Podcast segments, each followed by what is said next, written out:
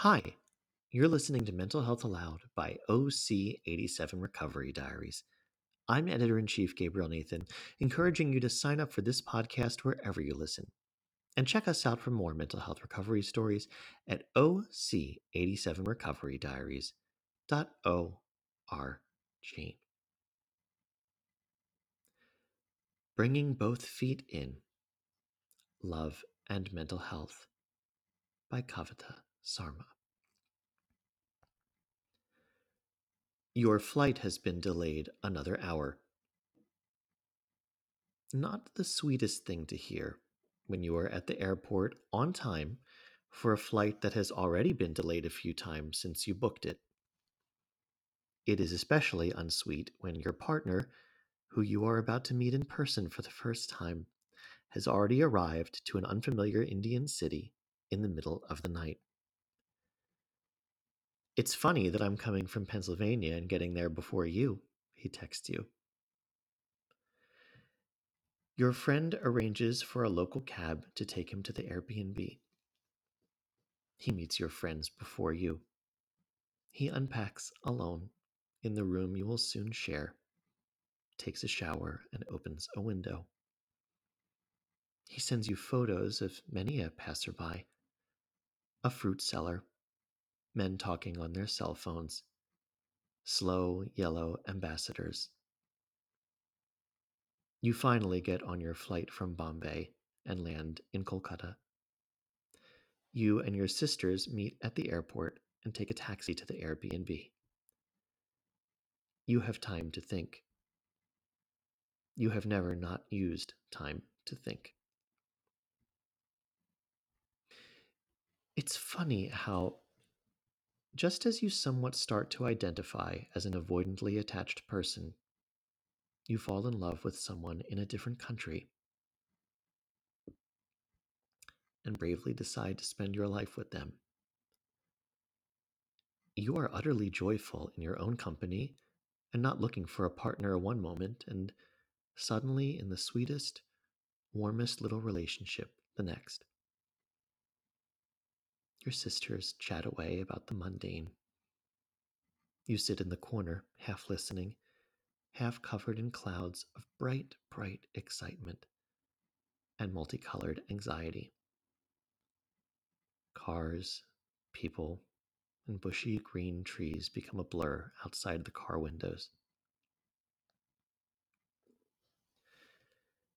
Gabe and I met on Instagram.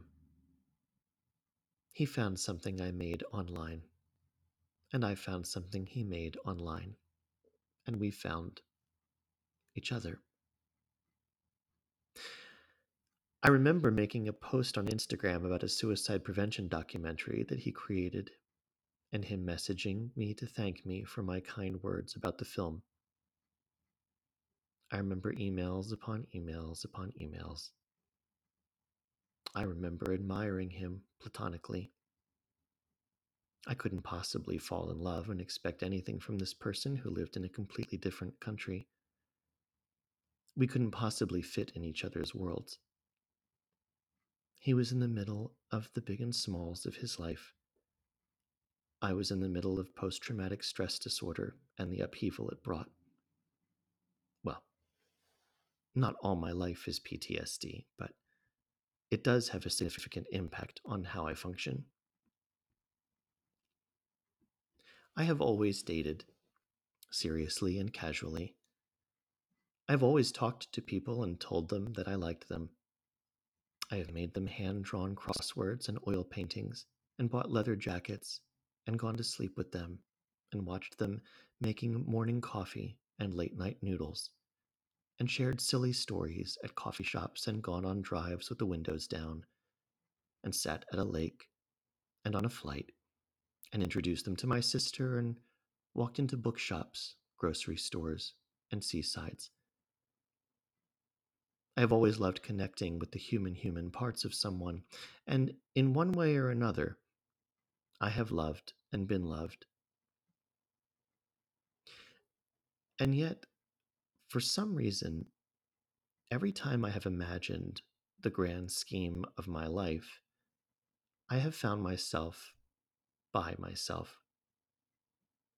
Whenever I have sat down, closed my eyes, and imagined an older Kavita, I have seen a small early morning apartment, music playing from some room, a kettle on the stove, swirly steam fogging up a closed kitchen window.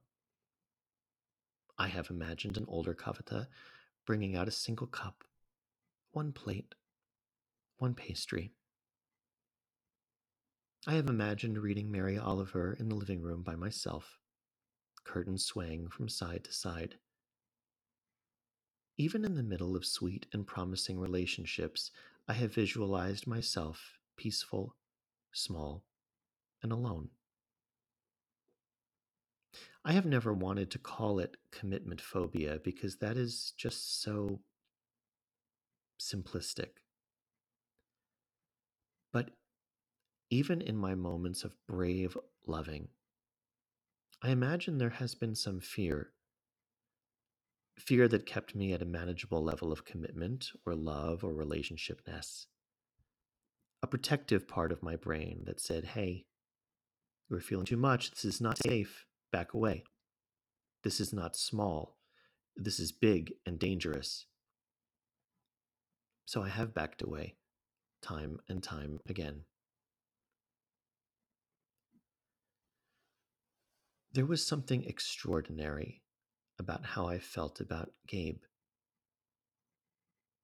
In emails, photographs, and voice messages. Maybe it was the years of therapy or endless self work or just the sparkly mumbo jumbo of the universe, but when I fell in love with Gabe, I slowly brought both my feet into our little world and let go of my desperate grip at the hinges of the door. As much as I would like to believe it was the crashing of the stars in some galaxy or that Mercury was upside down at the right time, I think I see why Gabe and I fit so wonderfully together.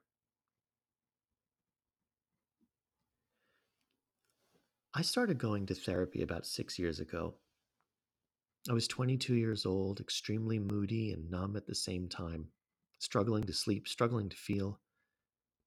An MDI, MCMI, and several other evaluations later, I was diagnosed with PTSD and a few other vague, less significant, yet fun things. To be honest, therapy and childhood trauma were both equally life changing for me only that therapy took the pieces that scattered from a childhood storm and slowly started putting them together. We worked on Kavita in my therapist office. But I believe more than the work in the office, therapy showed me a way to continually work on myself throughout life. You see, it is hard for children in dysfunctional homes to grow up without any scars. Childhood is a delicate and powerful time. My childhood did not make me self assured, optimistic, and emotionally healthy person. I grew up utterly scared of everything and endlessly protecting myself. I carried that into my adulthood. I am terrified of everything still. So, Wandering into a young adult's world by myself, I felt colorblind. The red flags and green flags all looked the same. So naturally, my brain went, let's stay away from everything, just in case it's a red flag. I spent month after month, year after year, learning about Kavita. She wants a small life. She does not want to own a car or a house or jewelry. She wants to write and draw and be close to nature. Kavita is afraid of animals, but would like to work on that fear and adopt a dog one day. She would like a fancy coffee machine in her home. She does not want to birth or adopt children. She is not very sure about marriage. She would like to emancipate herself from her mentally abusive father. She needs the space to be afraid of what scares her. Authenticity matters to her. She would like to be in a long term relationship with someone who makes her feel warm, peaceful, and safe. I started to notice what makes me run away, what helps me stay, what hurts and destroys my mental health, and what feels like nourishment. Through therapy and self work, I realized I was not mentally colorblind. I was uneducated when it came to emotional intelligence. So I sat with myself and continued to teach and learn and notice and understand. I met Gabe at a time when I was deeply invested in my well being. Gabe met me while he was deeply invested in making a healthy and fulfilling life for himself, a decade into therapy. I believe this was the sparkly mumbo jumbo of the universe. I brought my post traumatic growth, debilitating anxieties, and a melting pot of needs that stem from trauma. He brought his emotional resources, long standing depression, and more anxiety. We built a metaphorical table to put everything on, where it could be poured over and discussed. Not only was there warmth, love, and understanding, but there was instantly a mutual need to make a healthy, nourishing, and honest life together. Because we were both individually working on ourselves, when Gabe and Kavita came across each other, they recognized the green flags with clarity. And if such a thing as a right time exists at all, this was it. Marriage, the epitome of a long term relationship, has always been like Indian classical music to me. I appreciate it, but it does not move me. The only difference is that I have never had a reoccurring dream about running away from Indian classical music. It is funny how scary something as simple as loving someone and spending your life with them can look to a traumatized brain. And yet, subconsciously, I did carry that fear of making a home with someone, not checking the weather, leaving my raincoat at home, running out in the sun and in the rain. But when Gabe and I talked about spending our lives together for the first time in my life, it moved me. Because there was space here to be human, an environment that encouraged me to be wholly Kavita. My fear brain could quiet down enough for me to experience what it feels like to truly love and be loved by someone.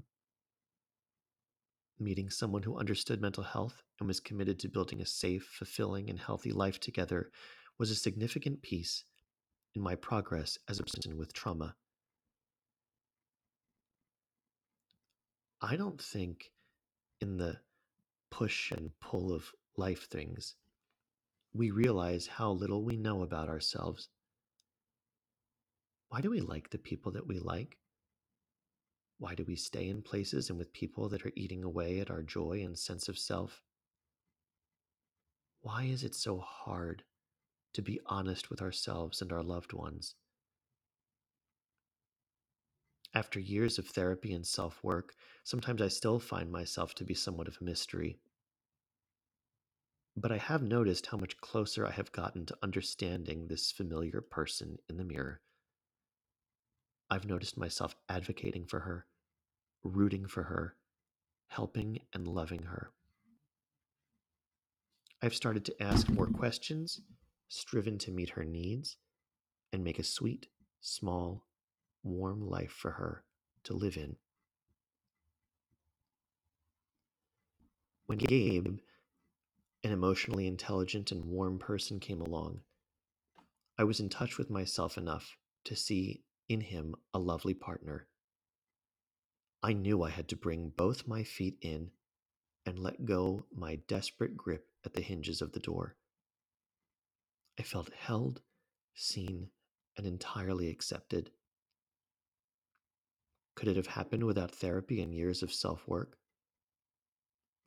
I don't believe so. It's a shame that I don't want a wedding because if I did, I'm pretty sure the only person getting a wedding speech would have been my therapist. If not for her, I'm not sure I would have invested time into making a healthy life for myself. I'm not sure I would have known the difference between red and green.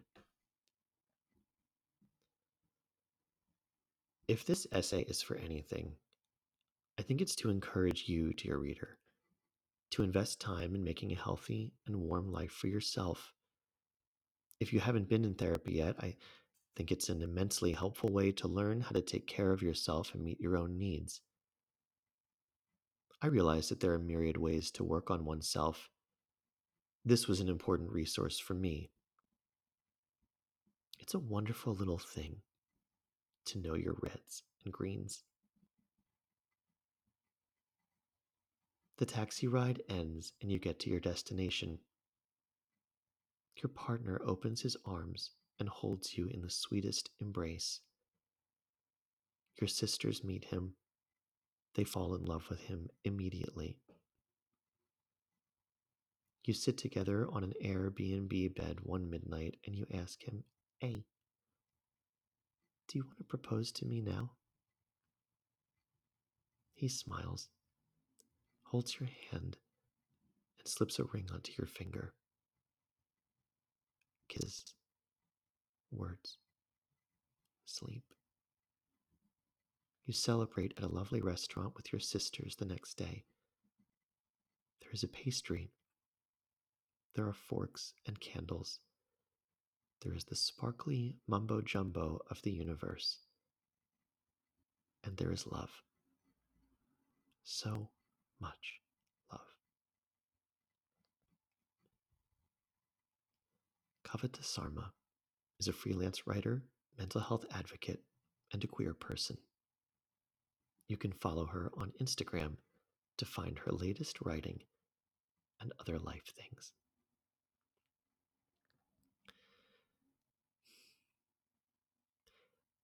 And you've been listening to Mental Health Aloud by OC87 Recovery Diaries. This is Kavita Sarmah's fiance, editor in chief Gabriel Nathan encouraging you to sign up for this podcast wherever you listen. And check us out for more mental health recovery stories at OC87recoverydiaries.org.